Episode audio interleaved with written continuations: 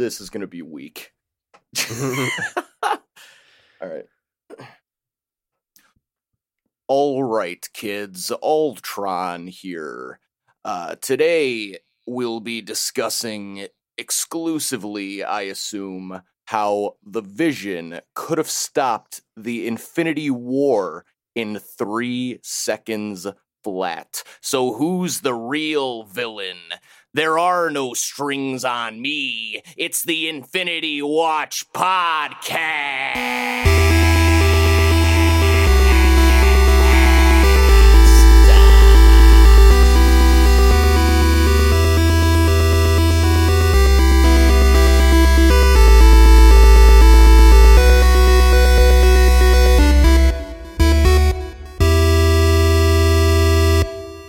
Well, I know what my nightmares are going to be about tonight, and it's that voice specifically. Welcome to the Infinity Watch podcast. We are in season two, episode thirty-five. My name is Tommy, and I'm joined by my co-host, James Spader. Yeah, well, it's kind of, so I was having difficulty, uh, it's kind of James Spader and also kind of uh, the fake Mandarin voice. Oh, yeah, like the you'll never yeah. see me coming. But their voices are very similar. So yeah, I think the uh, like the fake James Spader, because it's not him. Yeah, yeah. In the show, I think it's, you know, I don't think you can really imitate James Spader very easily. Um, and they also have some kind of effects on his voice, right? I don't know if you're going to throw some on in post or something. No, I will not be doing right. that. And that was what I assumed the answer was. Um, great impersonation regardless. Welcome to the Infinity Watch podcast. We are here this week to continue our journey down season one of Marvel's What If. Obviously this week, episode eight, talking about what if Ultron won. Mm, what if the Vision wasn't an absolute little bitch and killed Thanos in three seconds? That's all I want to talk about. Hot take. What if this show had a good episode? Wow, I liked this one. So this should be this should be interesting. So uh, we will see what we think about episode eight out of nine for this first season uh, of Marvel's What If after we go through the news, because let me tell you, I think we're in the heyday. I think we're in the good times of Marvel fandom right now. Ooh, okay. I really do. I was going through the news this week and I'm like, this shit is fucking bananas. The characters we're getting, just everything that's happening, all the content we're getting, it is insane. We used to have like one to two movies a year that we would wait six months to go see in a theater exclusively. And now it's just like, you don't really have to go to the theater too much unless, you know, you want to see it in a month early or whatever. And we're just getting shit just thrown at us. That's fucking awesome. And so I'm feeling the good vibes this morning. Let's jump into it. I love it. Uh, all right. James Gunn. Well, this, the article starts off saying James Gunn says, I'm like, of course he does. He's always on Twitter. um, he says the Guardians of the Galaxy special will introduce one of the greatest M C U characters of all time. Um, and I think the internet already figured this out. Mm. It's going to be Santa Claus, right? I... The Marvel universe has its own version of Santa Claus. And I think he's just fucking with us because he said, in my incredibly subjective and admit- admittedly often odd opinion, we'll be introducing one of the greatest M C U characters of all time in the Guardians of the Galaxy holiday special. Interest. I mean, maybe. I just Googled it and Marvel Santa Claus is like super ripped. So that's he's that's, a mutant. Oh. He is a mutant. Interesting. Yeah. I wonder if he will be a mutant.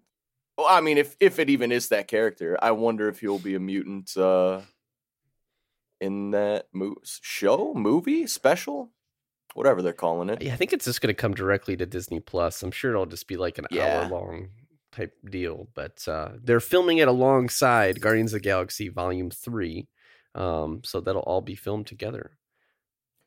But apparently Santa Claus debuted in Strange Tales thirty-four in nineteen fifty-five, oh, predating my. all of the Avengers except for Captain America. Jesus Christ. Yeah, I, uh, I don't know. I mean, I'll watch it. I think I'm on record. I do not care about this Christmas special at all. I think Christmas specials are dumb almost one hundred percent of the time. Uh, but I'll watch it. I hope it's entertaining. And if it, if there's a crazy ripped version of a mutant Santa Claus, it probably will be. I really think that this special will really just be a way of maybe not having to do as much as much exposition in Guardians of the Galaxy Volume three. At least that's my thought. Like, I don't think it'll all just be like funny, silly nonsense that has no consequence. I really think it'll just be like a nice little bridge between like the large gap between Guardians of the Galaxy Volume two and three. I think I would be my only problem with it is just that it's a Christmas special. Like, if this was like, this is Guardians of the Galaxy two point five, I'd be like super down. But, but yeah, I don't know. Why just, why make it? And I don't even dislike Christmas things. Like, the Hawkeye trailer looks so good. But like, Christmas, just don't call it a Christmas special. There's never been a good Christmas special, ever. You're cursing yeah. it. It's definitely like just like following along the shtick that, you know, the Star Wars Christmas special, yeah. trying to make it funny. Yeah. Yeah. I guess I don't have any like strong feelings either way about the whole special thing. I'm just happy we're getting more content from Guardians stuff. So uh, it's been a while yeah, since we've true. seen them. True. I gotta uh, let me let me admit to the audience, I'm extremely hungover right now, and I feel like I'm coming in very negative. So I'm gonna try to switch that up right now. Switch. All right, positivity Boom. right here. Get this man some electrolytes, please, I've and been, a piece of toast. I've been down in liquid I Vs all morning. Okay, dude, shout out to Eric, by the way, because I started using Liquid I V. Did we are you? not sponsored by them. Yeah. We do not get any any money. We should uh, from them. But holy shit, that stuff is amazing. It's the it's incredible. Like, I, it really blows me away how effective it is. I got like a thirty pack from Costco the other day. I heard Costco had. I gotta. I gotta pick some up the next time I'm at Costco. That is the move. Yeah, yeah. I had. Uh, I think passion fruit and strawberry or something Ooh. like that.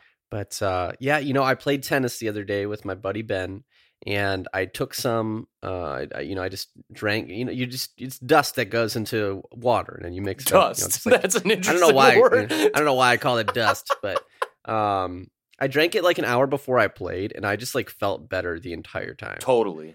Um, and you know, like when I haven't been feeling good or I've been dehydrated, I've drank it after, and then like it, it makes me feel like I have more energy and I feel better after. Like, there's a real perceptible, di- like it's too drastic to be placebo. Like it's at, like, that's how I feel about it.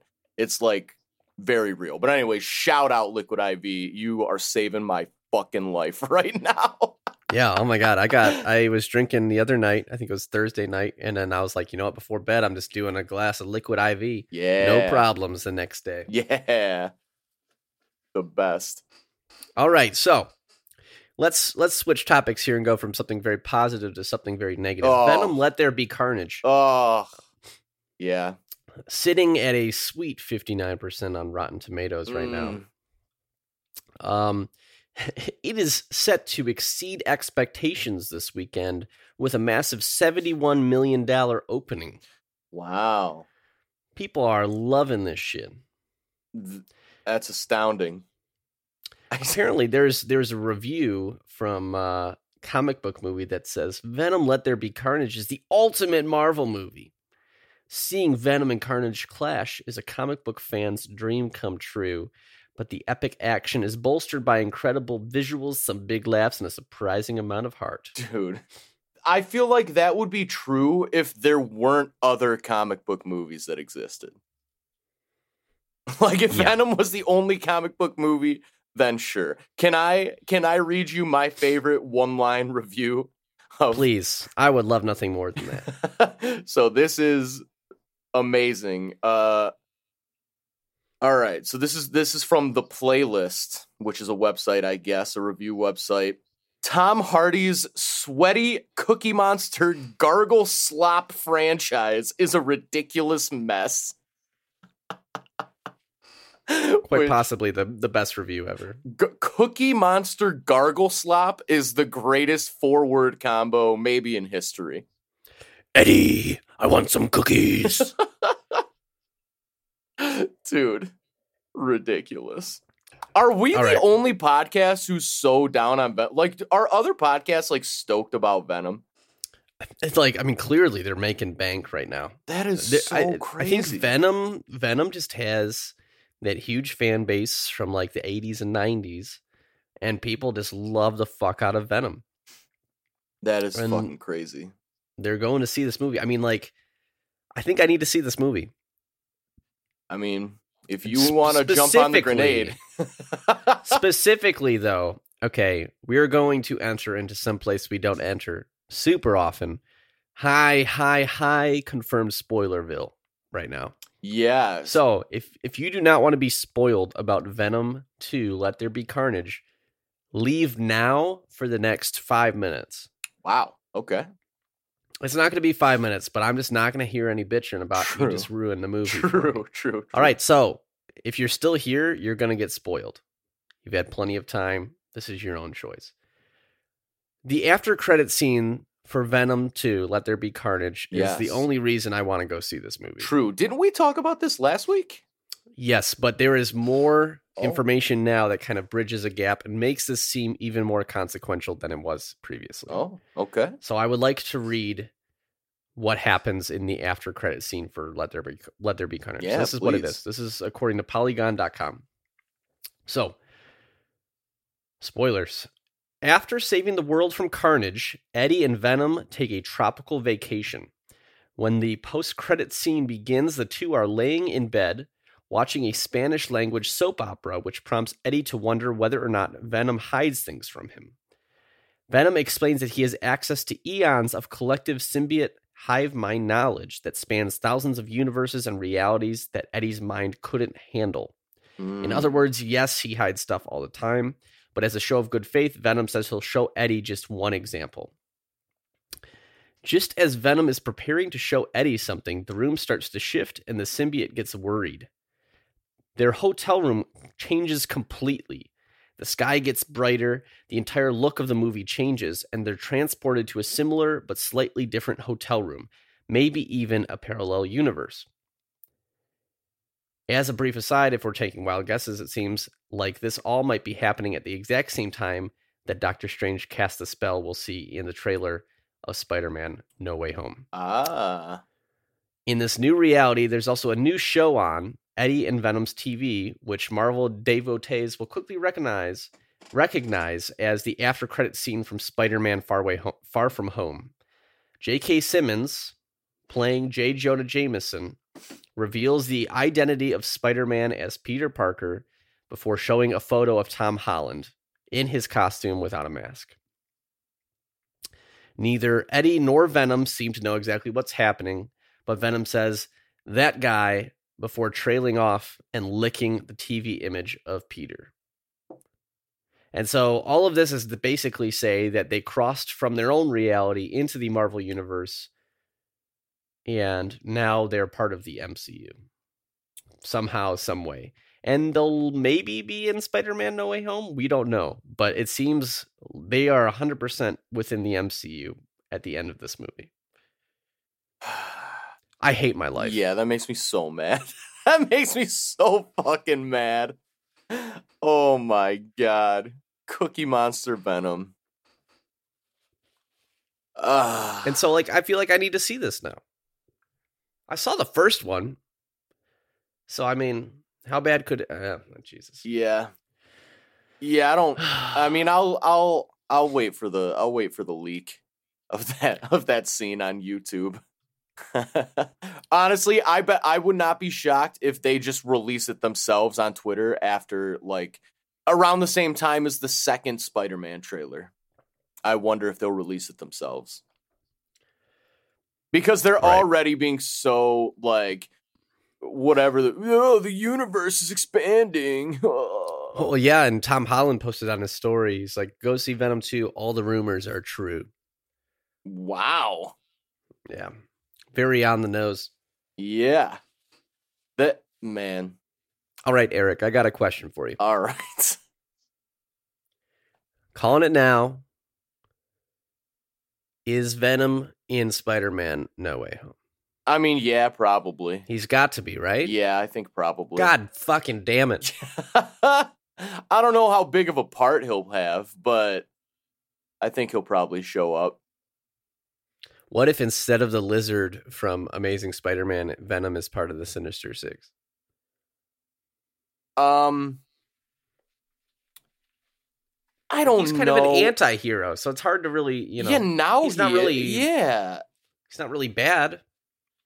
Yeah, I don't per se.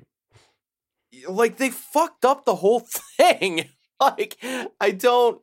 I don't know how they could possibly make it not dumb. Also, I really hope that if he does show up, I hope that uh, Marvel throws some of that Disney money toward a redesign.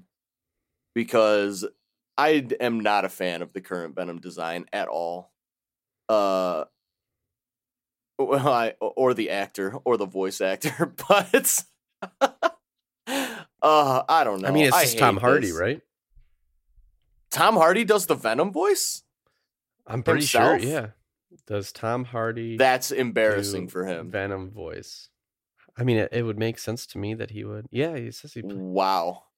Hardy played both the role of Eddie Brock and the voice of Venom, yeah. Wow. What is with that fucking guy and weird villain voices? Oh my god. Maybe he's wondering why one would shoot a man. Before throwing him out of a plane. Oh man, oh. I love. Okay, I hate The Dark Knight Rises, but man, that voice makes me watch that movie. I love that. I mean, voice. I guess it's memorable. I'll give him that.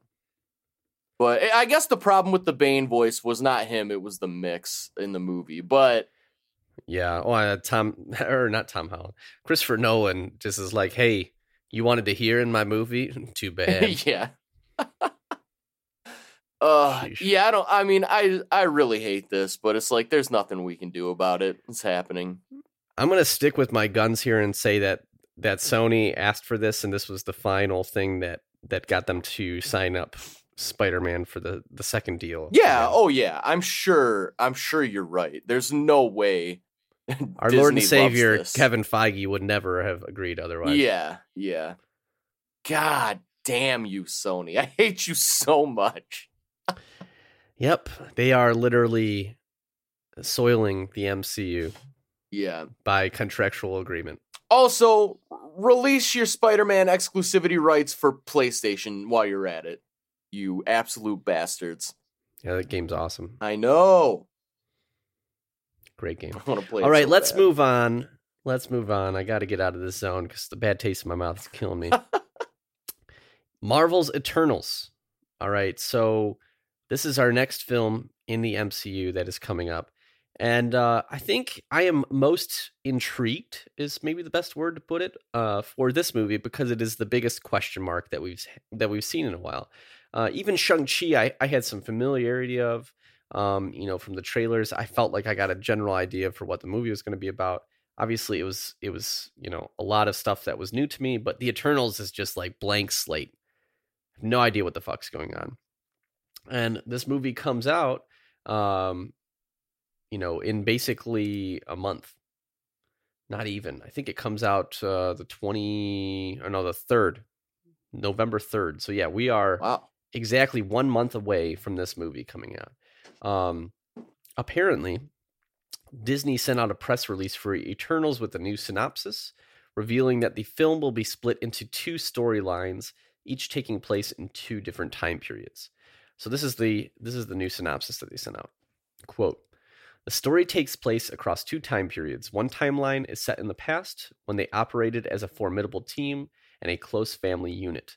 The second timeline is in the present when the group is fractured and split apart, content to live among the humans hiding in plain sight.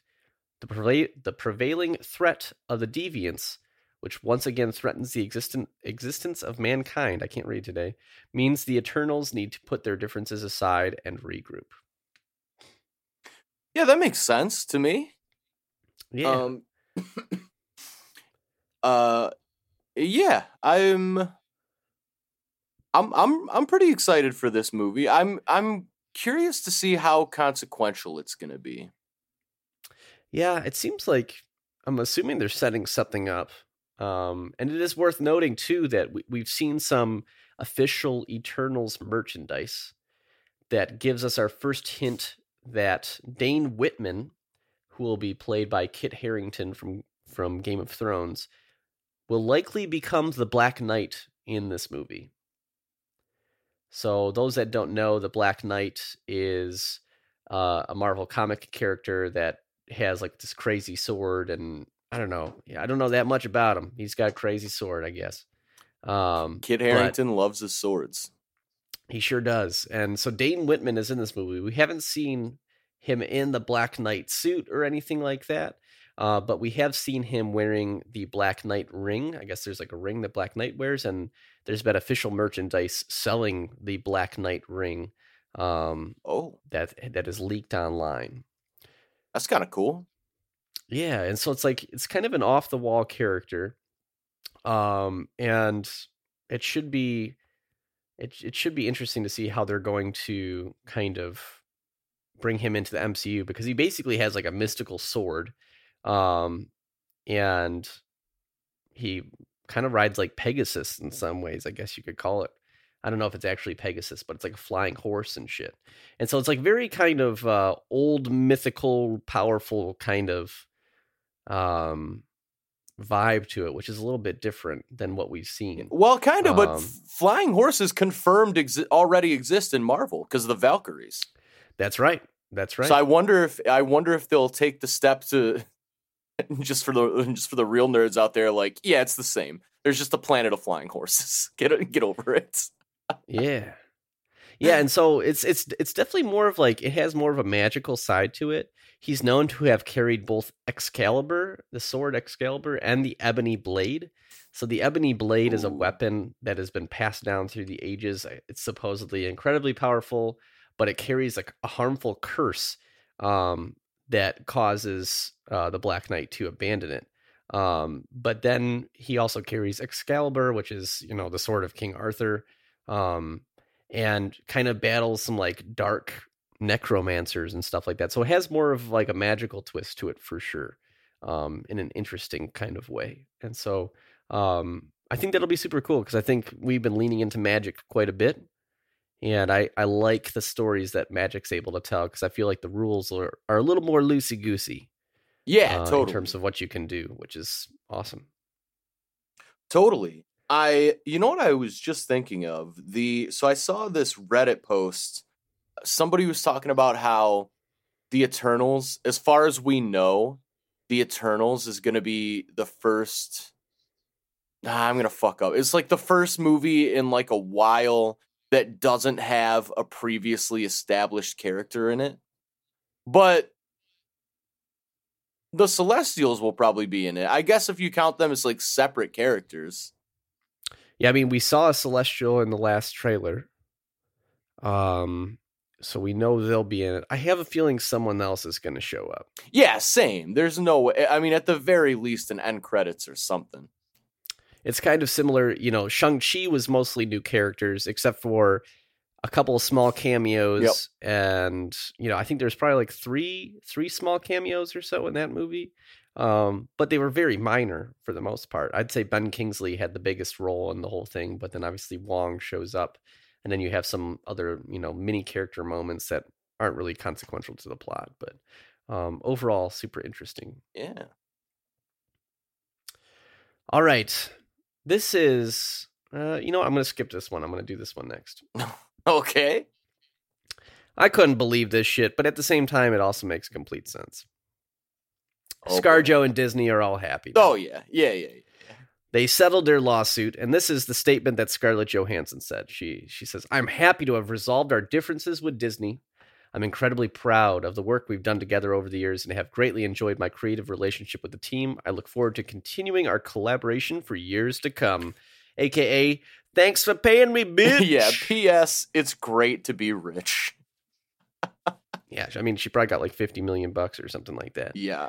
And then uh, Disney Studios chairman Alan Bergman, he he added, "I'm very pleased that we have been able to come to a mutual agreement with Scarlett Johansson regarding Black Widow.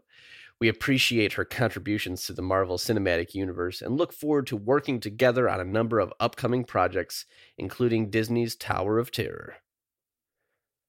Wait, so, what? Apparently she's in Tower of Terror. Let's look that one up. Tower of uh-huh. Terror, Disney. They're just making all their rides into uh, movies now. I guess. Yeah, that that doesn't make any fucking sense. That uh, whenever I hear Tower of Terror, I just think of uh oh fuck, I don't even remember the that ske- that S N L sketch with Tom Hanks about something. Oh, pumpkins. fifty Floors of Frights. Yeah. yeah, what was his David S. Pumpkins? Yeah, David S. Pumpkins. Yeah, that is the the greatest S N L skit of the last ten years. uh, Any questions? That little song. Oh, so good. Oh, my gosh. David S. Pumpkins. Okay, based on one of Disney's classical, the, the Tower of Terror film will be produced by Scarlett Johansson through her These Pictures banner. And let's see. Blah, blah, blah. Yeah, I guess they're just making some movie based off the ride, whatever that'll be. But it just goes to show you, like, like they were kind of like fighting in public with each other. And then they resolve all this stuff. They're like, all right, let's go make some more money together. Yeah. You know, no one gives a shit at the end of the day. Everyone's like, she's never going to make a movie with them again. I'm like, yeah, I mean, that's all this stuff. Insane. Just, you know, it's all legal bullshit. Yeah. So after all that drama, I'm surprised they literally didn't just be like, okay, let's talk. Here's fifty million bucks. And then, you know. No, no press, but whatever. Right? Whatever. Yeah, I don't know why. It seems to, Disney has infinite money. They should have just paid her, but yeah, yeah. I'm sure you could have figured something out a lot smaller without all that drama having to happen. But whatevs. Yep. All right, Eric. I hate to say this, but I told you so. Um, not only is Shang-Chi and the Legend of the Ten Rings the first pandemic-era movie to pass two hundred million dollars at the U S box office, it is days away from earning more money than Black Widow at the international box office as well. Wow. I okay. I weren't we days away last week? Last week, they got past uh, the domestic box office. So Shang-Chi has made more at the domestic box office than, than Black Widow already. Oh, okay. It is now worldwide getting close to beating it um, total, which is crazy. This is absolutely crazy. That, yeah. Yeah, that is fucking crazy. Right now, Shang-Chi is the number one domestic box office earner in the United States. Wow. I mean, which I'm I'm bananas. glad. I'm super glad. Maybe that means I feel like, uh, like uh, America has kind of gotten away from like good fight scenes. I feel, um, good hand to hand fight scenes at least. And I hope that this movie maybe brings back that trend. This movie, and maybe I hope The Matrix uh, has good hand to hand fight scenes as well. We'll see when that comes out. But uh, not to mention a certain James Bond film that comes out in less than a week. Uh, I guess I mean more like I don't want to. I'm trying not to use the word kung fu. Uh, martial arts, I guess, is what I mean. Like let, I don't know. I mean, Bond doesn't really do martial arts. He just is a, is a Hulk of a man. He just does like scrapping, yeah, like yeah, Born yeah, Identity-esque yeah. scrapping. Yeah, yeah, which that there's plenty of that. I feel, but that's not as exciting for me to watch. But yeah, it's it's more of uh, less of a fight and more of like the art of the fight. Yes, yes, totally, totally. It's like a dance. Yeah, absolutely, absolutely. Yeah, I, I love that. Which shit. I can't wait to watch this movie with you. I really can't wait to watch this movie with you. I'm so excited um, to watch it. So this is kind of wild with with the pandemic and how movies are coming out. The five, the top five, until probably a couple weeks from now, because I honestly think Venom and No Time to Die will will overtake Shang-Chi.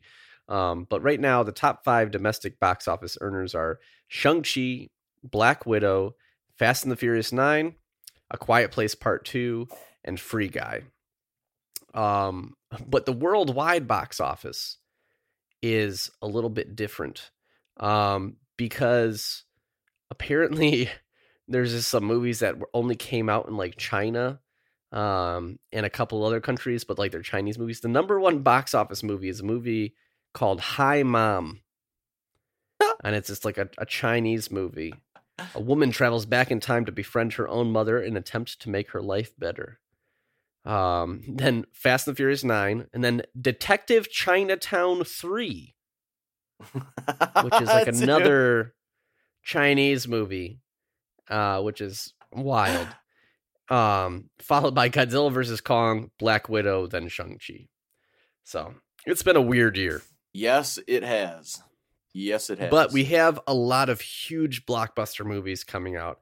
Obviously, the two I just mentioned, Venom, you got James Bond, No Time to Die. Dune has been opening up internationally already in several countries and making quite a bit of money. Um, and so there's still a lot of movies to come out for the rest of the year. And so we'll see what ends up happening. But yeah, I mean, compared to years previous, just very strange. Very, very strange. But it is wild that we live in a world in which Shang-Chi makes more than Black Widow, but it's good for Marvel. Yeah, that's great. Especially considering the character of Black Widow is dead in the universe, so it would probably be concerning if that character's movie made more money. Unfortunately for you, Eric, and for a lot of people, it really seems like the whole Disney Plus thing backfired on them in that situation. Did it, though? Because they're so close. With the Disney Plus subscriptions, Black Widow will still win. Undoubtedly. Yeah. I think it would have made more money, though, had it been in just the theaters a bit longer. I really do. Man, I don't know. I mean, I guess we'll never know. But I'm sure they got like a building worth of people trying to, you know, uh, let me see here. Uh, yeah. We would have made this much money in this theater. And, you know, at least the Disney Plus money, like they're not sharing that with anybody. Yeah, exactly. That's worth noting too. Yeah, that's a great point. I guess it like goes to show it's like how much importance does it hold to that, you know, all these rankings include that that money or not. Yeah. Who knows? All right. Um I'm going to say the best for last here. X-Men Dark Phoenix star. I I how do they choose which movie people are the star of? How do they make that choice? Cuz James McAvoy, like, I don't think X-Men Dark Phoenix is at the top of his yeah, blockbuster what? list. That's maybe his worst movie. Exactly. Exactly. So James McAvoy was asked on whether, uh, you know, he would return as Professor X in the Marvel Studios universe, right? The M C U, um, which we've had rumors that he is based on those really cheesy looking C G I, you know, screenshots.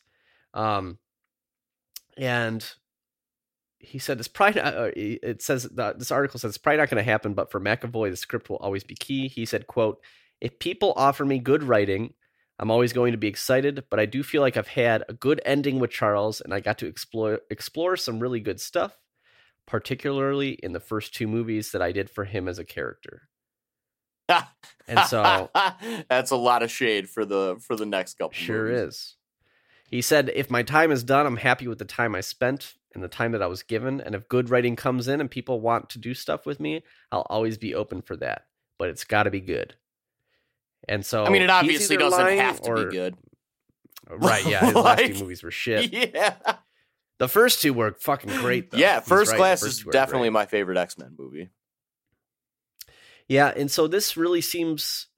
At least if he's either being a really good liar or it seems like he's totally not involved with anything, which would make sense to me uh, more than not. So, yeah, I, yeah, I really wonder how many of the X-Men actors that we know they'll bring back, if any, I, I mean, other than Deadpool, which is confirmed, but I mean, for James McAvoy though, like that's like a great consistent paycheck. Totally, totally. I, I mean more, I don't know if Disney would want to, like, because I feel like you have to recast Wolverine. Hugh Jackman is, like, a hundred years old in, in like, movie. Yeah, years. There's no he way. He can't there's be no that way. jacked anymore for, like, ever. So, I mean, if and if they if you have to recast Wolverine, then I feel like you got to recast everybody. So, I don't know. Yeah, I mean, we're already doing this Spider-Man stuff, which is going to be confusing. Yes. And so, yes. I mean, I could see some pullovers, you know, it's, it's not completely crazy. I know like they brought like Judi Dench in the James Bond movies. Like she plays M. Yep. yep. and Pierce Brosnan, but then like the Daniel Craig movies are a different timeline. It is not a continuation, but she plays the same character. Um, and so I could see them bringing maybe one or two people over, something like that, if they really like them.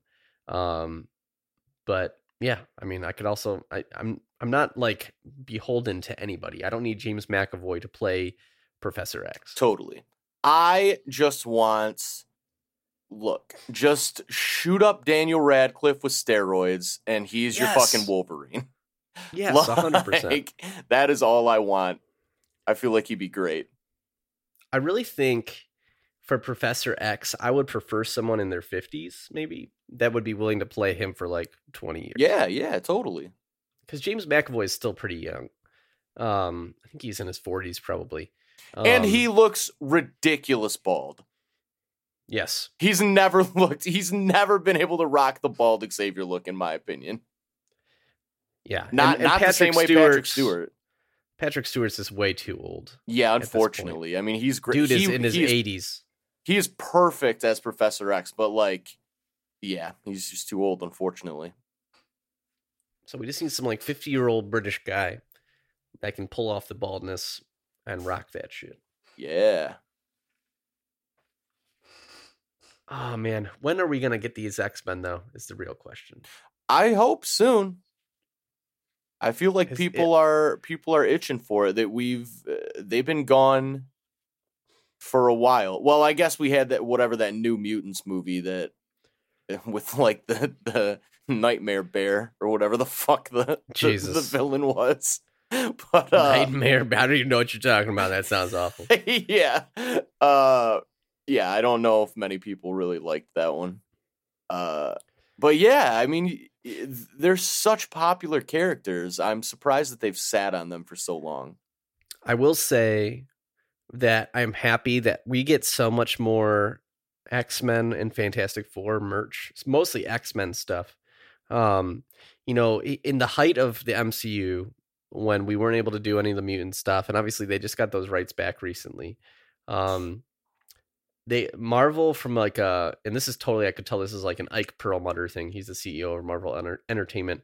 They were taking mutants away from everything. Yep. They would not have mutants. Like they, you could buy like a comic cover t-shirt and in the upper right, there'd be a Marvel logo with like Wolverine in it or something.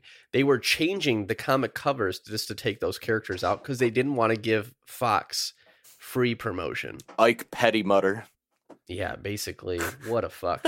Um, and so it's really nice now, like you go into like a Disney store and they're advertising like nineties era, like X-Men stuff. And there's all this X-Men merch that is out there again. And this is really nice because for a while it felt like the X-Men weren't even part of the Marvel, you know, like company anymore. Yeah. And it like sucks because like they're really interesting characters. And so, um, now Jonathan Hickman has like a really cool X-Men run that he's writing. It's just, It's an, it's an exciting time for anyone who's a fan of the X-Men. The X-Men comic books are really, for a long time, maybe not a long time, maybe like a year, I got really into, I was reading like almost all of them. And what I have found is like, you can either read the X-Men storylines in the Marvel comics, or you can read all the other ones. But there is no possible way you could ever read them both because... Like the X-Men is almost like their own universe because so much is going on because there's so, I mean, there's a hundred X-Men. There's more than a hundred X-Men. Like there's so many. And then I guess it all culminated in the X-Men versus Avengers, which wasn't the greatest crossover, I think, but like. It's very generous. But, uh, but the idea I think made so much sense because the X-Men are, are so... They're not even walled off, but like, it's almost like they are their own thing. Yeah, it's, I, I one hundred percent agree with you. They're kind of in like their own world. Yeah.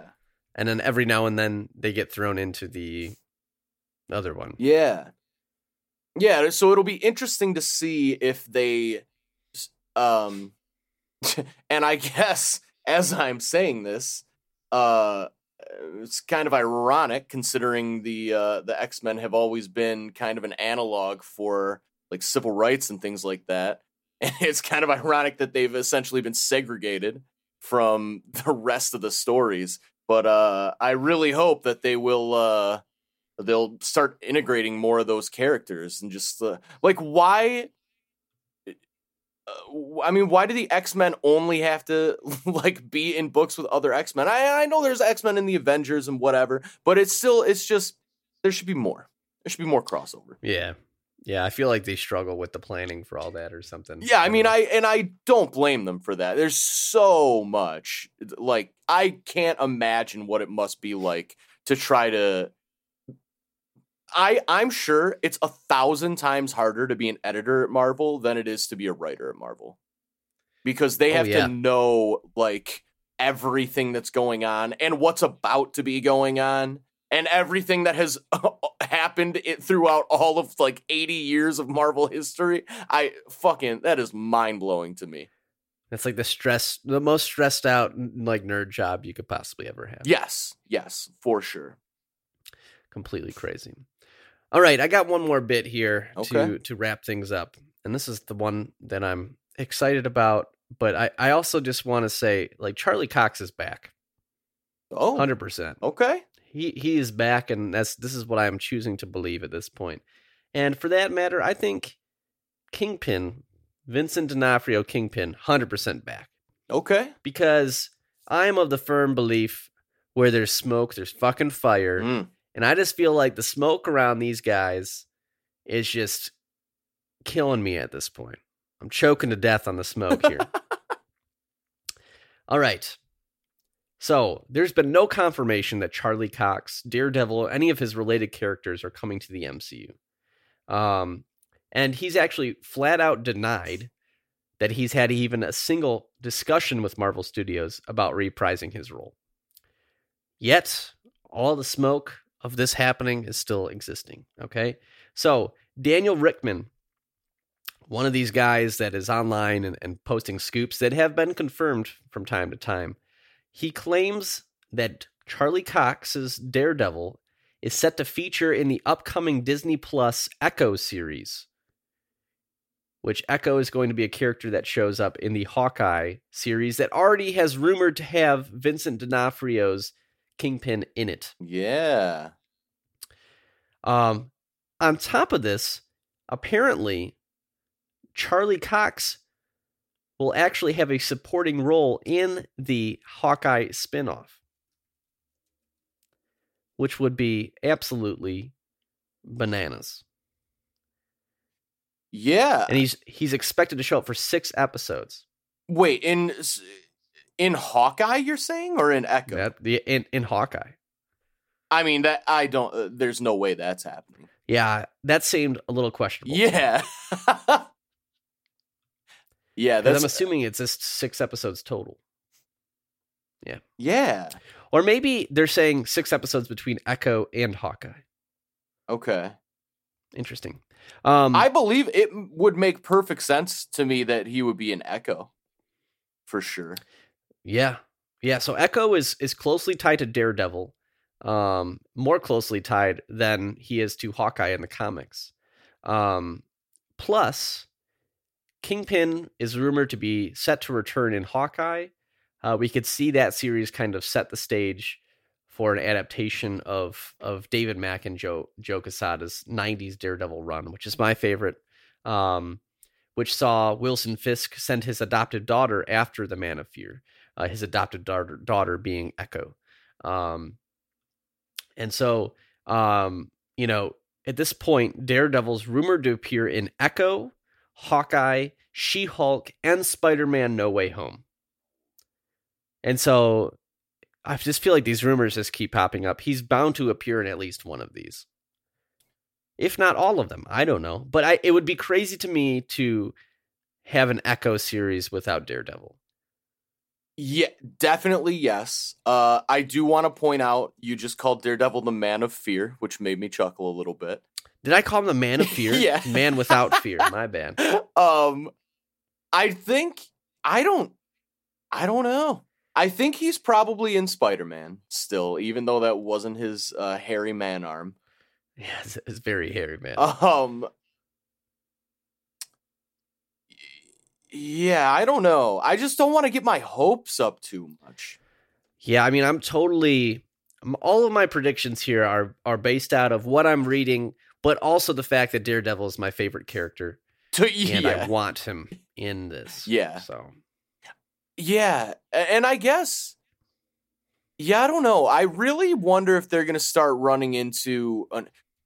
Nah, I, I was going to say I wonder if they're going to start running into an issue with, like... Why are some of these characters like? I think they are just one hundred percent don't give a fuck about universes anymore at all. They can't. How could they no. possibly? No. Yeah. Well, I don't think this Daredevil is going to be the same Daredevil that was in the show. I okay. It's, okay. I yeah. That I, that I would make they, more they're sense. Like he yeah. works as an actor. I think they're just bringing him in. Yeah. Yeah. Yeah. Yeah. That would make uh, more sense to me. Yeah. Um, but yeah, we'll see what happens. Cause this, this kind of goes back to what I was saying while I was kind of hyping, hyping up everything this morning. It's just wild how many characters we're getting at this point. And to me, what is crazy is just like, how do you manage all these characters? How do you manage all these storylines? You were talking about how stressful it must be to be an editor of Marvel Comics. Yeah. The editor of all these movies, Kevin Feige, all these people at Marvel Studios, like this shit is getting bananas. Yeah.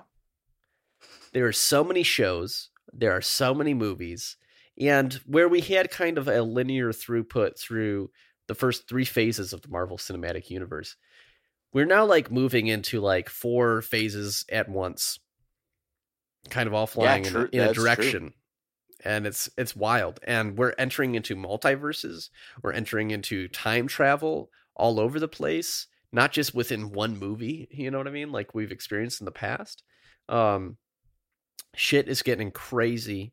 And it's fun. It's exciting. I wouldn't want to work on it, let me tell you. yeah.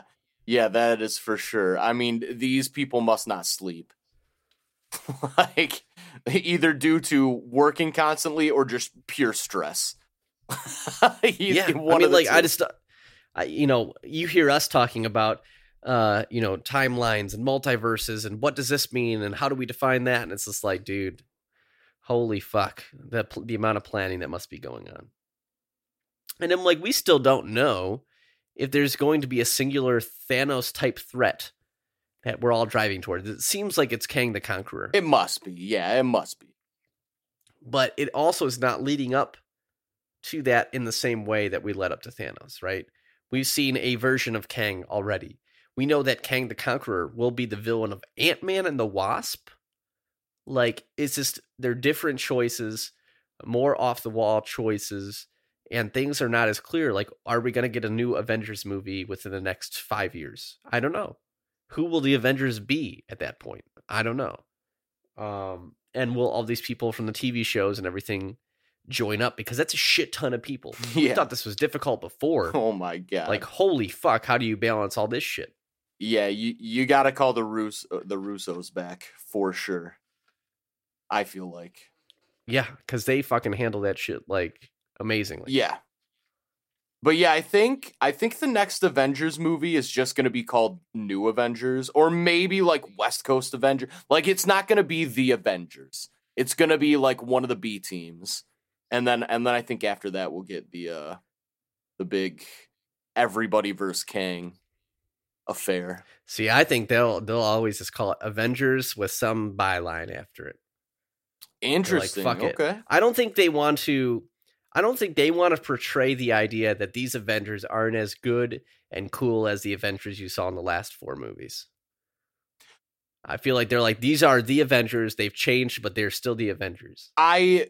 Agree when it's time to do a real Avengers movie though, because I think there are there's so many characters now that there are enough characters to where I mean some of them just aren't as cool, like they couldn't possibly be as cool as like a real Avengers, and I feel like it might be easier for them, like if we do have just like in the comics, like if we do have a dedicated West Coast Avengers team and a new Avengers team and a secret Avengers team and a dark Avengers team, then in the Avengers, you can just bring all the teams together. I think it might be easier for uh, the more casual viewer to like wrap their head around, like, where are all these people from? It's like, oh, these guys are from this team. Then we got the fucking X-Men over here. They're part of a team. Then the Fantastic Four, they're part of a team. And then we got these, these subgroups of Avengers.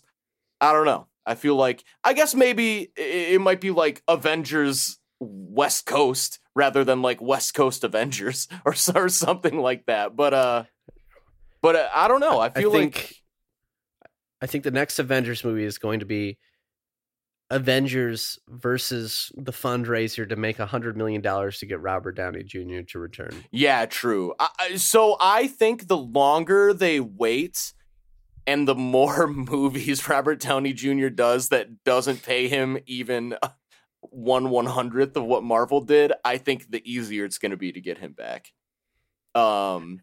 Because what if it, the Avengers versus Doctor Doolittle? Yeah, I was, that's the one I was thinking of. Uh, the Avengers versus in the Hall of His Animals. Sherlock Holmes. How much money do you think Robert Downey Junior made for Doctor Doolittle?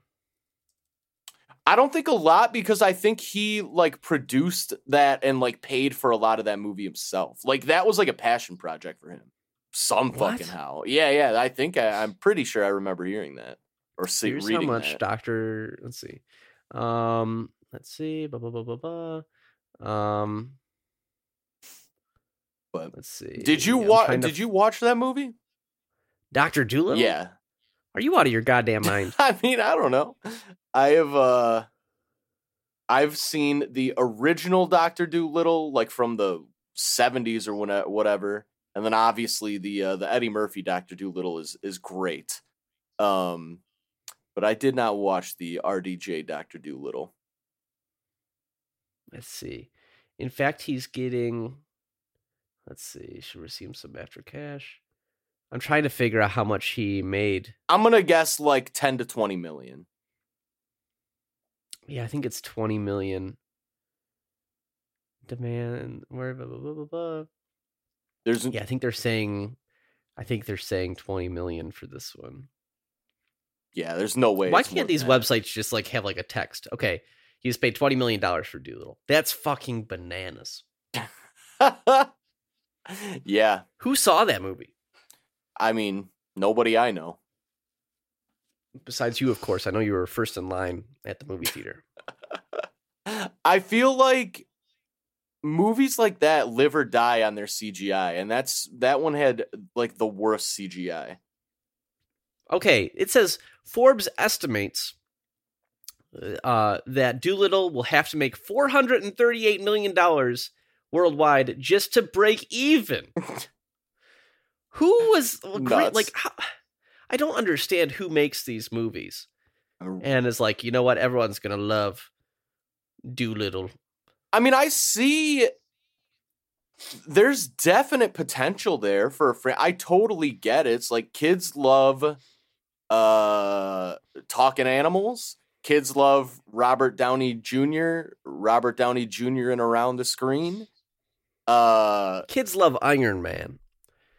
I don't think kids associate that shit with actors, do they? I mean, like, I think Robert Downey Junior has a distinctive enough look where, like, even if you, even if you're so young, where you like, you be like, this is familiar and comfortable to me. Like. I don't know, but I but I totally like I definitely see the thought process, and I think it pro- it could work, but it, it's just the movie's got to be good, and the C G I can't be garbage tier, which right. It was. Okay, do you think there's any chance that the kind of like A I Robert Downey Junior shows up in in Ironheart? Uh, yeah, I think there's a chance. I, I don't know. I always go back to, I guess I always assume that actors want money. It just seems like, okay, he had his, he had his big moment in Endgame. He died and everything like that. I just, I don't see a reason for an actor to want to stop this gravy train from, you know, going to the next stop. Yeah, no, I, I agree. I, um, yeah, I don't know. I think if, if, I mean, it's, sim- it's like the Paul Bettany thing, right? It's like Paul Bettany's like, they paid me millions of dollars for one evening of work. If they, it, why the fuck wouldn't Robert Downey Junior do that? So, right. Like, uh, it's crazy. Yeah. And you also get to play like the most fun, egotistical, loved character in the world. Yeah, of course. Like, that's got to be exciting. Yeah. Yeah, and he, lo- I mean, you can tell he fucking loves that character. Like, when he does, like, live appearances at Comic-Cons where he is just... Because I feel like there's so many similarities between Tony Stark and Robert Downey Junior And I feel like Robert Downey Junior so easily can, like, embody the more kind of grandiose characteristics of Tony. It's just, uh, I mean, absolute fucking perfect casting. Yeah, I mean, he's Tony Stark. He really is, one hundred percent. Yeah. All right, that's everything I had for today. Did you have anything? I do not have anything today. Um, you know, we did have one question that came on our Twitter that I mm. wanted to bring up to you. Okay. And uh, this just reminded me of it. Um, at Clay Scarface, Michael Church, fan of the podcast, thanks for reaching out. Um, he wanted to ask, what is your least favorite episode and favorite episode of Star Wars Visions? Ooh. Um, my least favorite is pro- I still liked it. It just, I just wasn't prepared for the vibe. It's like a different kind of anime vibe. Um, but my least favorite was probably the the the one with the band, where they're like in a band and they uh and the one guy's gonna get murdered by Jabba, and then they're like, "Don't kill us, we're gonna be the greatest band in the world, anime, yeah, do do do do do do do do," whatever the fuck, and uh, that's amazing. And it's like I did, I did like it. I just wasn't. Pre- I mean, that's a very specific kind of anime, which I like that kind of anime too, but I just wasn't really prepared for that.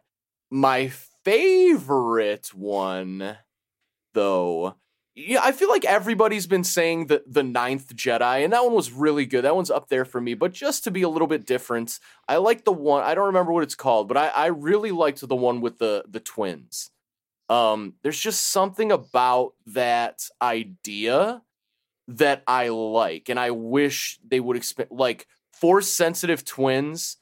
Uh, one and uh, initially, like, both are evil, and then one of them kind of sees the light. I just find that idea really fascinating. I think they did something similar in the Old Republic game in one of the expansions, which I've played the Old Republic game, but I've not played uh, the expansions.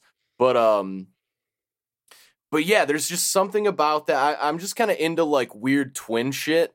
I, f- I find that kind of interesting. Like, I do think there just seems to be too much anecdotal evidence of like, uh, of like weird twin shit. Like, if you like twins get separated at birth and move to different sides of the countries, never know of each other's existence, and live identical lives basically.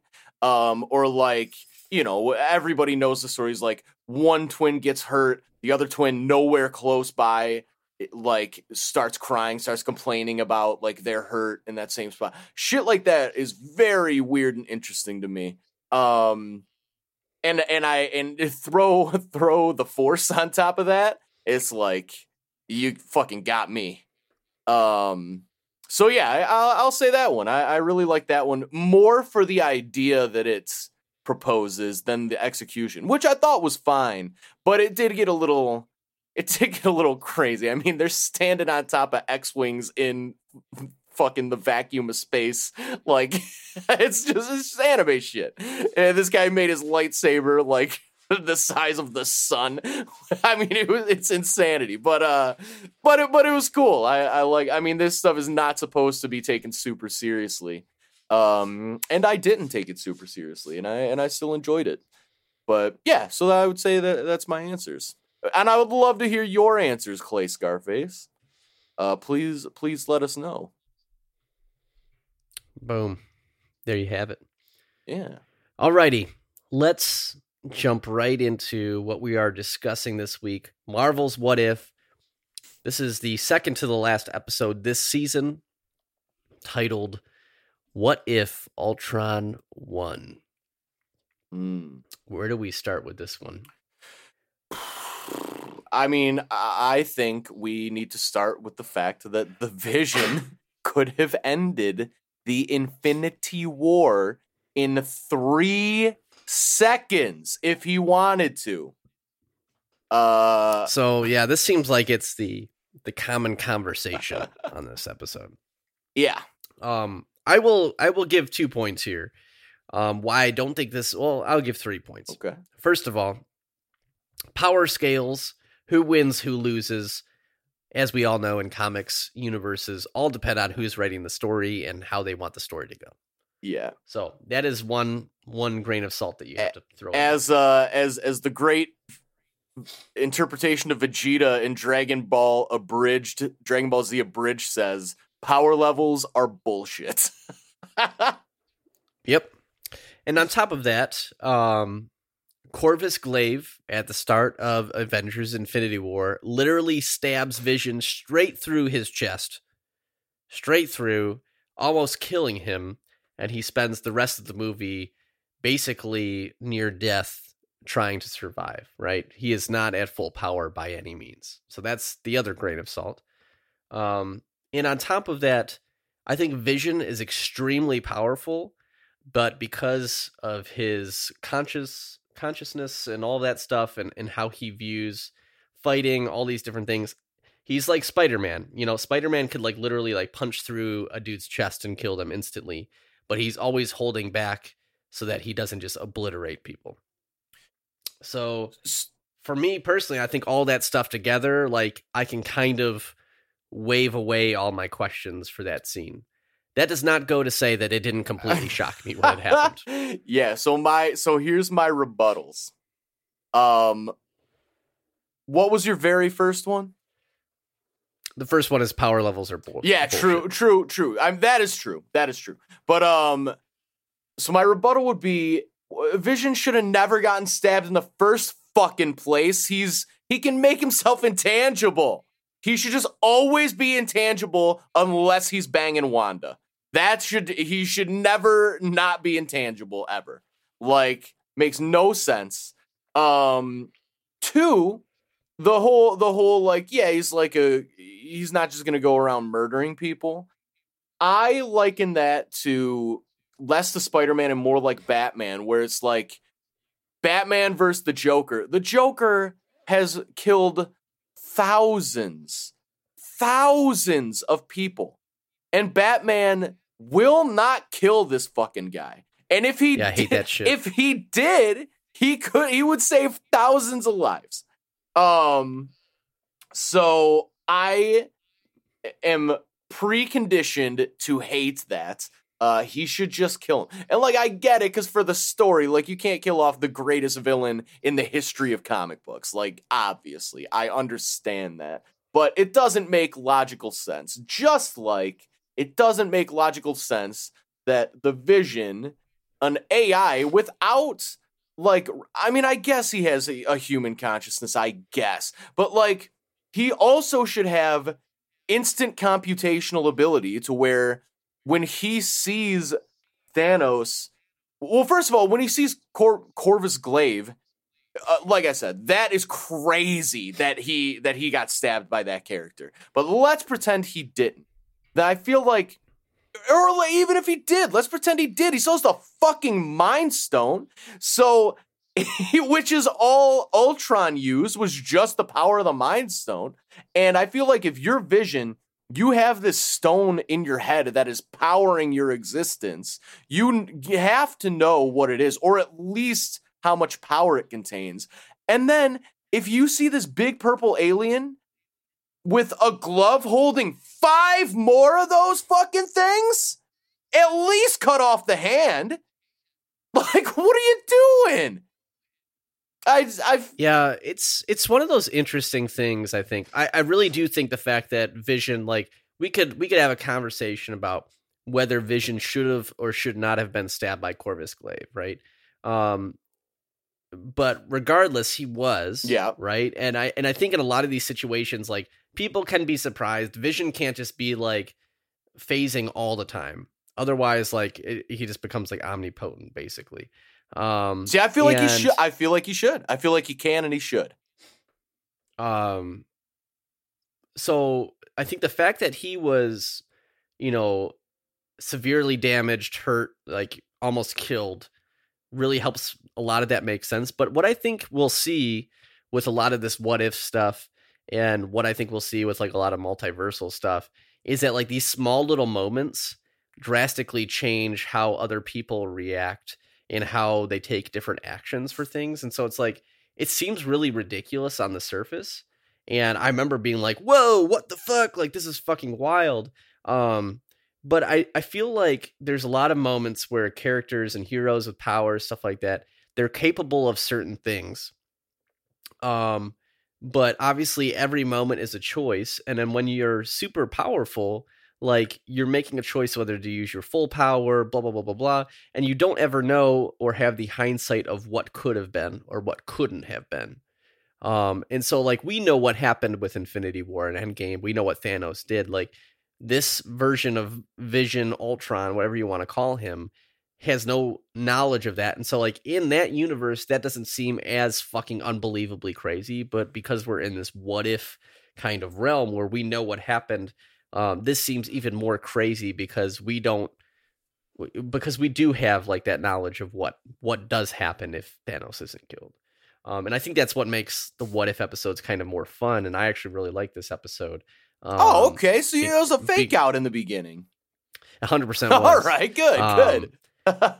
Because th- I think this episode finally answered for me, what if this, they had a good episode? Yes, um, yes. Because I think it does give us those examples of like, holy shit, like this little thing that changed this situation made this wildly drastically different in a way you wouldn't expect, and you would probably make you argue or call bullshit almost. Yeah, yeah. And, and the fact that I am... De- so I agree with everything you said. I am still calling bullshit, but I also still really like this episode. So, like, it's fine. I get it.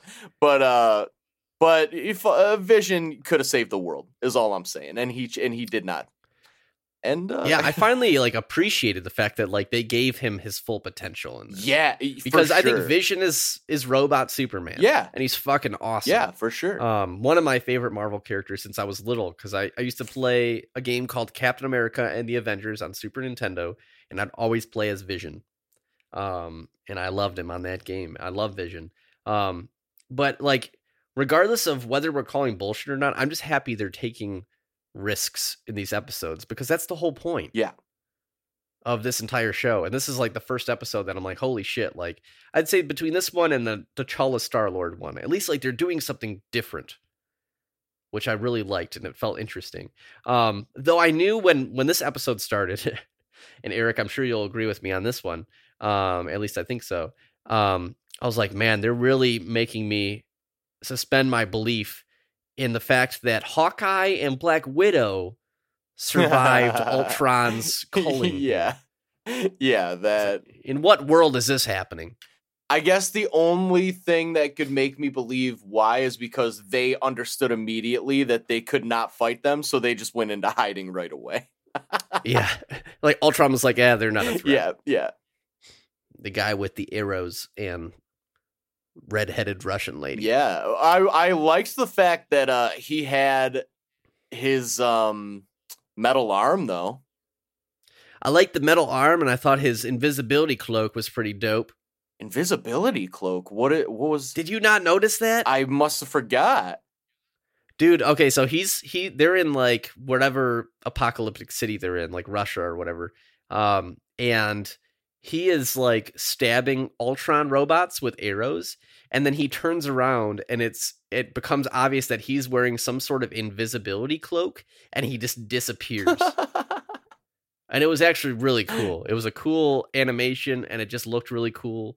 Um. It was just kind of like a cool character moment, I'd say. Dang, I'll have to watch. I, I do want to watch this one again. I didn't. I was going to do it this morning, but I woke up dead this morning, so I did not. Um, but I'll have to, I'll have to look out for that when I rewatch it. Yeah, I think it's towards the beginning. I watched this one twice. I'll probably watch it again just in the background or something. But yeah, I thought that was pretty cool. Um, just an interesting moment. I will say, overall, I thought the Black Widow, Hawkeye... uh like plot, that that part of the plot was the the weakest part. Agreed. Agreed. Although um, I think it, it it's uh, made me laugh the hardest when they were. Um, I mean, are we just bouncing? I assume we're just bouncing around. Yeah, let's yeah let's bounce all over. Uh, when they were looking for the files to eventually find Arnim Zola, uh, I audibly laughed when the Watcher is just freaking out. The answer is right there. I could intervene, but I won't. Yeah, he's like losing his goddamn mind because he just wants them to figure this shit ridiculous. out. Ridiculous. That that made I guess me laugh. I never really I never thought of the Watcher as someone who like really, really, really wants these people to succeed. Yeah. I don't know. It's like what what what does he have in this that makes him want to I don't know. I wonder if he saw the potential. Well, was that after Ultron like discovered his presence? Because I think at that point he was like, "We, someone needs to do something here." Right? Yeah. It's it's seems like he's kind of he's gonna be the Phil Coulson of this show, and so like he needs to have, you know, some sort of interest in saving these multiverses. Yeah. Right. And so I guess that's where he's probably different from the comics in that, you know, based on the end of this episode, I think we clearly know where this is going. Yeah. Um, I do find it interesting that this is the first episode, because I think we let's wait for the end part towards the end of the conversation. Yep. Um, I think it's interesting that this is like the first one that kind of bridges over to the previous episode, which showed us this version of Ultron in it. Yeah. Um, and I'm I'm just surprised it took us to episode eight to really get there. Yeah, I hope the uh you know, to be honest, I haven't really seen, but I can only assume fan reaction to this episode is going to be way better than the previous. Uh and I hope they take note of that for season two, because it quite honestly was ridiculous that there was uh no crossovers until this point. Yeah, it just it, I feel concerned that this next episode will be a bit rushed. In some ways, I don't know. I don't know how we're going to wrap yeah. this up with a bow. I don't know if it's going to have a huge cliffhanger. I don't know. I don't know what to expect, really. Um, but I'm happy that I wonder it if it'll be a little longer. Hey, I would. Do we know? I would love that. I thought that they said all of them were still going to be like thirty-five minutes or whatever max. Damn. Um, but I don't know. We don't even know what this next episode is titled um, or anything like that. They've been kind of telling us like a day or two before which episode is coming next. Um, which has been fine, I guess. Um, but yeah, it'll be interesting. I'm, this is one of those ones where I'm like, I'm not really sure what we're going to get here, but hopefully it'll be something cool. Um, we're moving in a right direction, at least. This last episode was a big step in the right direction. Um, yes. I'm trying to think. So Black Widow, Hawkeye, you know, we, we saw in the past what happened, you know, Ultron defeating the Avengers. And then he basically launches every single single nuclear warhead on the planet and destroys all of Earth, um, which was pretty dark for a Marvel thing, I thought. I mean, we didn't really see too much carnage. We just saw the explosions happening from high up above Earth, and then obviously just the rubble um, that exists after. But I mean, presumably most of the human race is dead. Yeah. Which was pretty wild. Uh, but... Ultron basically, you know, moving on from Avengers Age of Ultron, believes that, you know, he wants peace, which means everyone dead. um, and so he got that on Earth. Uh, and, you know, the scene that we were just previously talking about, Thanos appears on Earth with the Infinity Gauntlet. He has five out of six. He just needs uh, he just needs Vision's kind of uh, Mind Stone there, which is Ultron's Mind Stone now. Um, but Ultron just um, immediately goes interesting or fascinating or something like that, and then just bisects him in half instantly, which was just I you know I feel like each of these episodes they have a moment where they're just like, this is our we're gonna fuck with you moment. Yeah, and this was a hundred percent it, and it did its job for sure. Um, yeah, that's for sure. And so at this point, Ultron. I'm just going to call him Ultron for the rest of the episode. Even though yeah, like I mean, he's Ultron. Yeah. Um, Ultron. Bajaltron. Basically vaporizes the gauntlet and kind of creates an armor that holds all five Infinity Stones. And then obviously his Mind Stone is still on his head. And now he has all of the Infinity Stones, um, which he uses to basically immediately create an entire drone army of himself. Uh, within an instant, and he kind of creates like this, like kind of like spear sword kind of looking thing that he can use to like point the power of the Infinity Stones at whatever he wants. Yeah, which was pretty kind of cool. It, it reminded me of like a jousting sword almost. Yeah, like a javelin or something. Yeah, it was it was really interesting. Um, but I kind of liked that, you know, rather than having the gauntlet, he had a different type of, you know, weapon that he could use to direct the stone's power at something, which was interesting. Yeah, that made perfect sense to me. Um, and he basically like he he goes through the universe and just starts like just destroying the fuck out of every like space place we've seen in the M C U. So I'm trying to think yeah. in, in the list in my head. He went to Sakaar and killed everyone on Sakaar. You see Korg, you see the Grandmaster. Um, he goes to Ego, the planet Ego. Um, and just like instantly blows that entire thing up, which is crazy because Ego is a celestial. Um, he goes to the Sovereign, oh, yeah. also from Guardians of the Galaxy Volume two, blows the fuck out of that. We see all the Guardians there; they get killed. Um, what else do we see? We see Nova. Nova gets yep, blown yep, yep. up. Um, I feel like we did we mention the the reason I thought it was interesting, like the reason why he was doing this is because he had the realization of like, oh my God, like there's more worlds out there for me to cleanse. And I like need to fulfill my purpose. Yeah. Like, peace in the universe. Yeah. Let's see. Planets destroyed. Did he get he got Asgard, right? Yeah. Oh yeah. Yeah. Yes, absolutely. Um, what happened to Thor during the initial fight? Did we see? I think I think all we see um, of Thor is when they're kind of at like that center where he's trying to set off the nuclear codes. We just see Mjolnir just chilling on the ground, I think. Ah, uh, and so, so he, he probably got bisected too. Probably, probably. Um, let's see. Asgard, the Sovereign, Sakaar, and Ego are some of the planets that fall to the A I, which basically looks like a swarm of ants that just like attack these planets. Yeah. Um, oh, I forgot to mention this. While he's trying to destroy Xandar, Carol Danvers comes out of nowhere and starts fighting Ultron, which I totally was not expecting to see her show up, but it makes sense. It totally makes sense that she would. Yeah. Um, and she like starts punching him and this ramming him straight into the core of this planet. Um, which was fucking wild because you just see them going deeper and deeper into this planet they're fighting. And it seems like Ultron has kind of met his match almost a little bit.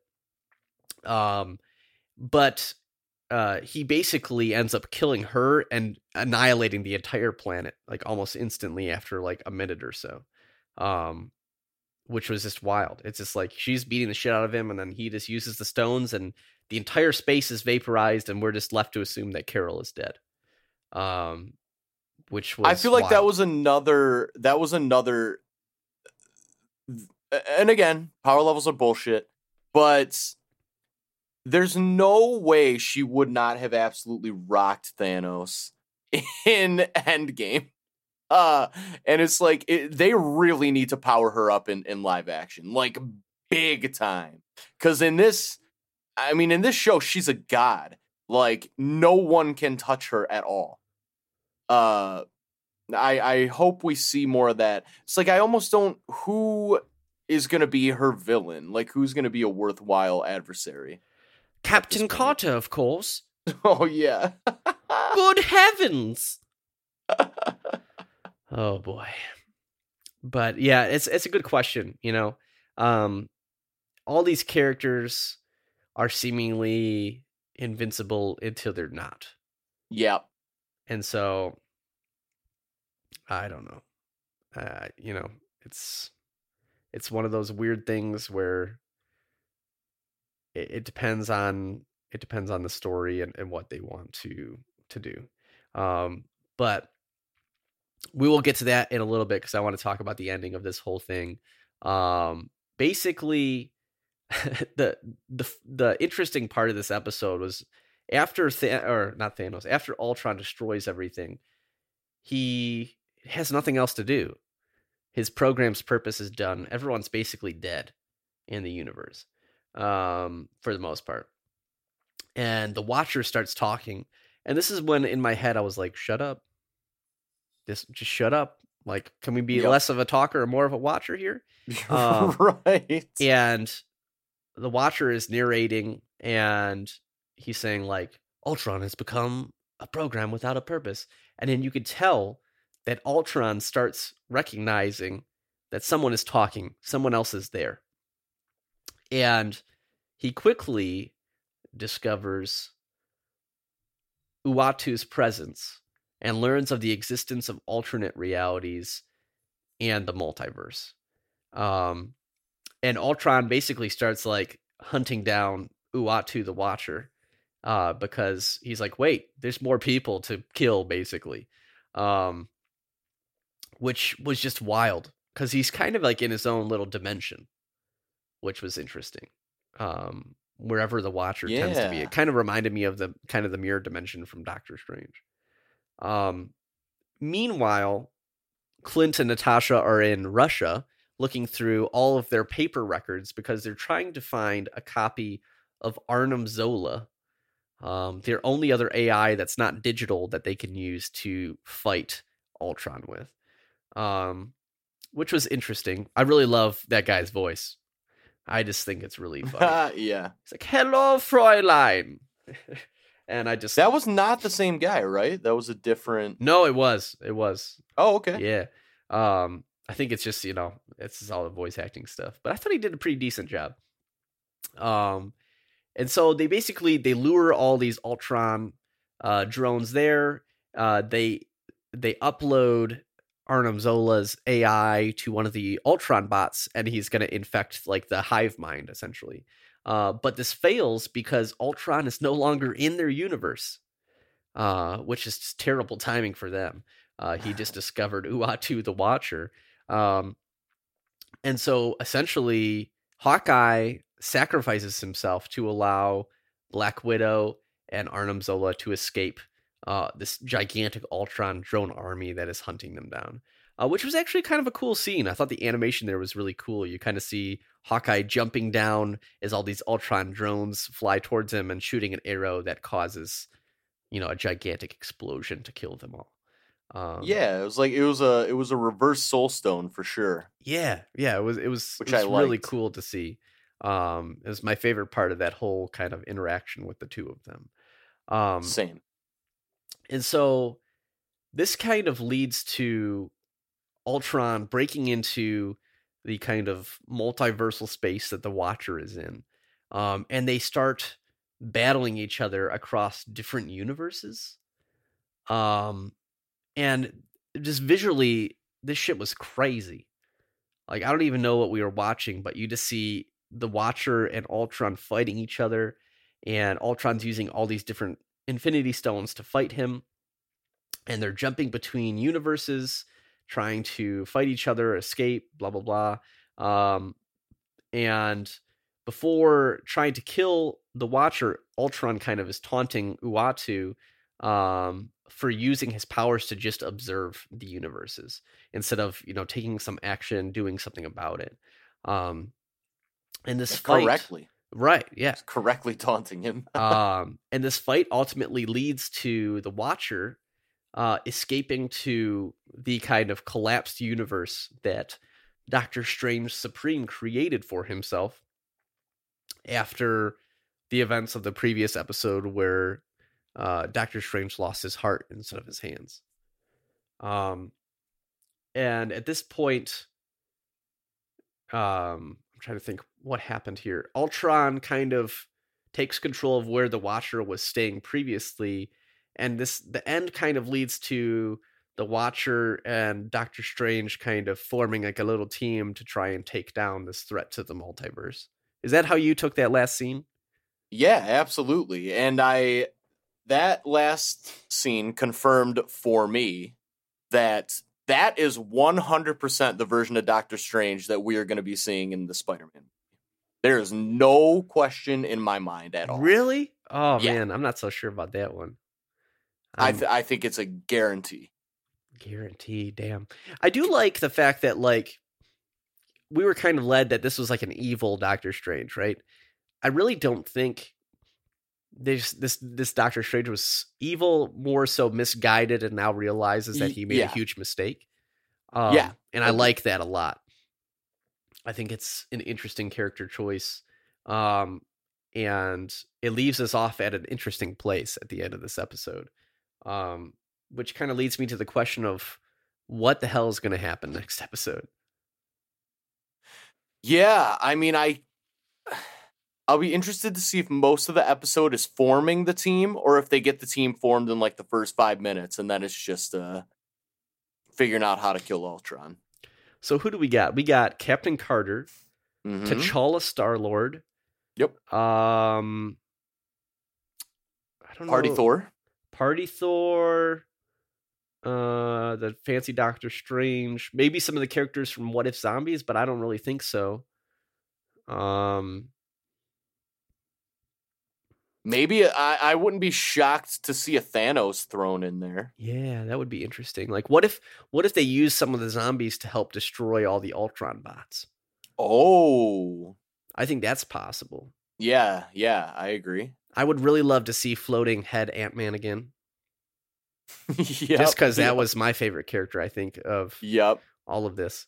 Um, oh, we might. I, I want to see crazy eyebrows Hank Pym as Yellow Jacket. Yes, completely deranged. um, and maybe Carol. One one form of Carol would be cool as well. Um, yeah, you would think. Yeah. And so I guess, um, what was I going to say? Fuck. I just lost my train of thought. Um, fuck. I just like completely went oh, from hate, my head. I hate that so much. Are you trying to think up new character? What characters we could see? I'm just like thinking of all these episodes and how this is going to kind of close out. Oh, I got it. I got it back. Okay. Um, it seems like a lot of the interdimensional threats, we constantly saw tentacles popping up. And yep. tentacles kind of lead me to guess that the that the I think you've made fun of me in the past for saying this guy, but uh, Shuma Gorath uh, from Marvel is kind of like the the mystical tentacle monster. Um, yeah, and he you know manipulates reality and teleports and has all these different things, mystical powers. I'm wondering if that'll somehow be brought up again, because I just feel like it was too much of a coincidence that Captain Carter saw Shuma Gorath, that the Doctor Strange Supreme saw Shuma Gorath, and I think he popped up in one more episode as well. Um, and so I'm interested to see if that'll pop up in this last episode somehow. Um, but it seems like we have quite a bit to go through slash figure out. Um, you know, and I, I don't, I really don't know how they're going to wrap this up. Yeah, I'm bracing for. I'm sure it'll be cool, but disappointing. That is kind of what I'm what I'm assuming the next episode will be. It'll be entertaining, but but uh, it, I mean, it's like trying to do an Avengers movie in thirty minutes. You can't can't be done. At yeah. least not not not in well. a satisfactory way. Yeah. At the same time, we know this show has a second season. Will this season finale oh. end with another cliffhanger, just like every single one of these episodes has previously? Interesting. I think may I not, I didn't think of that, but I think maybe. It seems like they really like those cliffhangers at the end. So yeah, um, yeah, another possibility. I don't know. It's a good question. Yeah. Um, do you think the team stays together? You know, I can't help anytime we talk about this show, I can't help but think about the fact that they're saying that we're going to see these people pop up in the Doctor Strange movie. And it's just fucking with all my theories. Yeah. I, just, yeah. I don't know. I don't know anything anymore. yeah, that that's for sure. I'm going to go out and say, I don't think they're going to pop up in the movie in the, in the live action. I really don't. Okay. I think at the very least, Captain Carter is going to. Good heavens. I hate it so much. Absolutely hate uh. it. But all right. Is there anything else you have for this episode, my friend? No, I was uh I was a fan of this one for sure. Big time fan. Yeah, me as well. Let's jump over and recommend this bitch. Not recommend, rate this bitch. Sorry, I'm jumping ahead of myself. As we do on the Infinity Watch podcast, we rate our episodes, movies, whatever it is we're talking about, out of six full Infinity Stones. Eric, what are you giving What If Ultron one out of six whole Infinity Stones? I'm going to give this a strong five out of six for me. Um, Damn. Not not quite uh, not quite perfect, I'd say. Um, but but really good. I liked it a lot. It was probably my favorite episode. It was definitely my favorite episode of the of the season so far. So yeah, I'm gonna say five out of six. Well, shit. If we aren't on the same level, five out of six Infinity Stones for me. Favorite episode of the season so far. If we can get some more shit like this, I'll enjoy this show a lot more. And yes, so, definitely, definitely my favorite episode uh, of this entire show. Um, I really liked it. I would like to see more throughput through the show, but yeah, definitely. Uh, I didn't even think of a four for this one. I was like, this was a five for me. It was fun. Yeah. I enjoyed it. Um, this is what I wanted this show to be. So yeah, man, we're lockstep on this one. I'm glad I kind of yeah. scared you at the beginning, making you think. I, I know. Like I was like, oh, no way. How did you, how did you not like this one? You're like, man, I'm just shitting on every episode of this show. I, I really like this one. This one was a fun watch. And, uh, it was something that was really interesting. I also thought the character design for like Ultron, Ultron Vision plus like Infinity Ultron, whatever you want to call him. I just thought it was yeah, really cool. Yeah, it's good. It's really good. Yeah, just it was it was awesome. Um, all right, let's jump over to recommendations. Eric, mm. what do you got for us this week? All right, so uh, this is not going to be a surprise to anyone who's been on the internet. Um, if you're listening to this, if you somehow haven't watched it yet, you gotta fucking watch Squid Game. It lives up to the hype. What an incredible fucking show. Um, I don't even know. I guess if you don't know anything about it, think of it. It's almost like a, uh, like a battle royale Hunger Games kind of thing where a bunch of rich people, fuck the billionaires, um, round up a bunch of people in with like crazy debt, like financial difficulties, and make them play these children's games to potentially win a bunch of money. But if they lose, they get violently murdered. Um, it's a South Korean show. The aesthetic of it is like really good. Um, I mean, I can't, I'm, I couldn't be more positive about this show. It's amazing. So everybody, uh, I, okay. The one negative thing I'll say is just watch it past the, if you're like fifteen minutes into the first episode and you're like, I don't get it. Don't, you're about to, if you watch five more minutes. So uh, the, the, I would say like the first like fifteen, twenty minutes of the first episode were kind of slow. And then from there, it just ramps the fuck up consistently, and it's incredible. It's it's really incredible, and it's really uh, it's really impressive to see such a ridiculously well done and now ridiculously well renowned South Korean show, because you don't see that literally ever. Um, so it's just really cool to see. And also, that show is very anti-capitalism and anti-billionaire. And, uh, yeah, fuck those people. Is, um, so. is, is it in Korean? I'm assuming it is. Um, they have a, either you can either watch it with subtitles or they have a, uh, dubs. The dubs are really well done. I think, uh, all the dub voice actors are like really, really good. I've, I usually can't stand that shit, but it, the the voice actors doing the dubs are, are so good. It hasn't. I mean, I'm I don't even think about it. Literally, um, it doesn't bother me at all.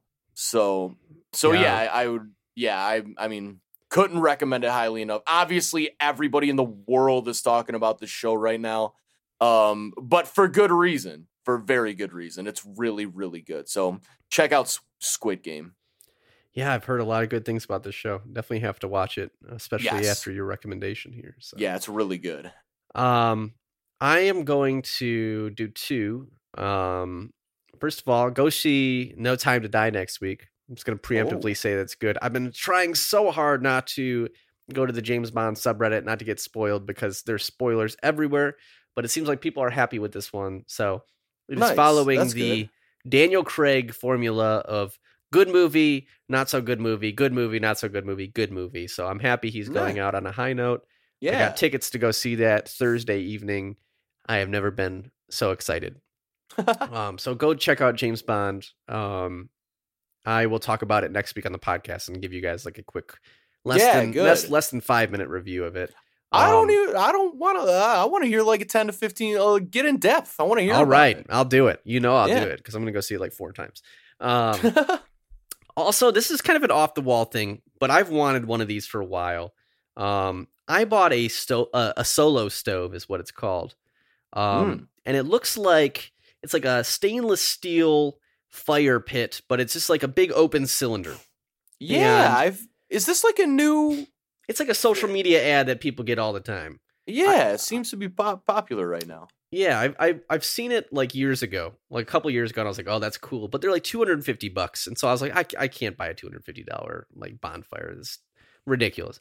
Um, but it's like designed in a way so that it like it directs the heat Uh, through like this like designed stainless steel cylinder so that it's like super hot and everything burns really easily and you can light it up, and it's just like you can put it on a deck because it's directing the heat upwards. It's just like a really cool design for like a fire pit.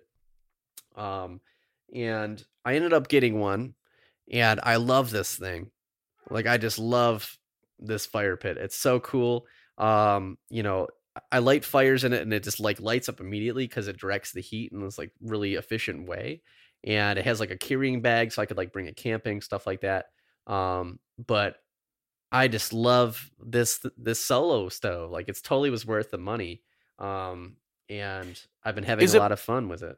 Is it powered by like, do you plug it in or is it powered by gas? No, no, you're, you're still just building a fire. Like you would build a normal bonfire, like a campfire. Okay. So like, it's, it's literally just a stainless steel, like cylinder that you have a fire in. There's no gas. There's no plug. There's no nothing. Like you still put in wood and light it on fire. It's um, powered by physics. That's right. Exactly. But it's really cool. And, and I'm a big bonfire person. I've been having a fire like every other night and just sitting out there and, and, you know, enjoying the vibes. But it also, the big benefit as well is it's, it's near smokeless, the entire fire. Whoa. Um, because of how it burns. And so like every, like if you're burning like paper or something, it'll like smoke a little bit at the start to, if you're getting it started that way. Um, but it's basically a smokeless bonfire, which to me is like a huge benefit because you're always trying to like avoid whichever way the wind is blowing the smoke at a given time. Yeah. Um, so yeah, it's, it's, it's pretty cool. Um, and so I highly recommend it. If, if you've ever seen it, um, and you thought about it, it's worth it. If you've never seen it, check it out. It's called the Solo Stove. Um, just, just a really cool toy. Um, and for those, there's different sizes cause it does get a little expensive, but the size I got, I was kind of questioning. There's a Ranger one, which is smaller. Then there's one that's called a bonfire size, then a Yukon size. The Yukon one is really fucking expensive. Um, but I ended up going for the bonfire size and I wasn't sure it would be big enough. But it totally is. Like I've had like I've had like a few people over, and there's plenty of space to have like a bonfire around this this this size of the solo stove. Um, and I, I think it's really fucking cool. So highly nice. recommend it. Kind of random, but have to give it some have to give it some shout outs here. So yeah, hell yeah, I love it. All right, we will be back next week to talk about the season finale of Marvel's What If. We'll be talking about No Time to Die. I'm sure there's going to be a lot of news between now and then, so stay tuned. We'll be back next week. If you want to reach out to us on Twitter, hit us up at Infinity Rewatch or shoot us an email at the infinity watch podcast at gmail dot com. And you don't even have to send us anything other than fuck the billionaires if you want. You just got to make sure that you do, in fact, fuck the billionaires. True. Fuck the billionaires. They'll never see us coming. man. Boom.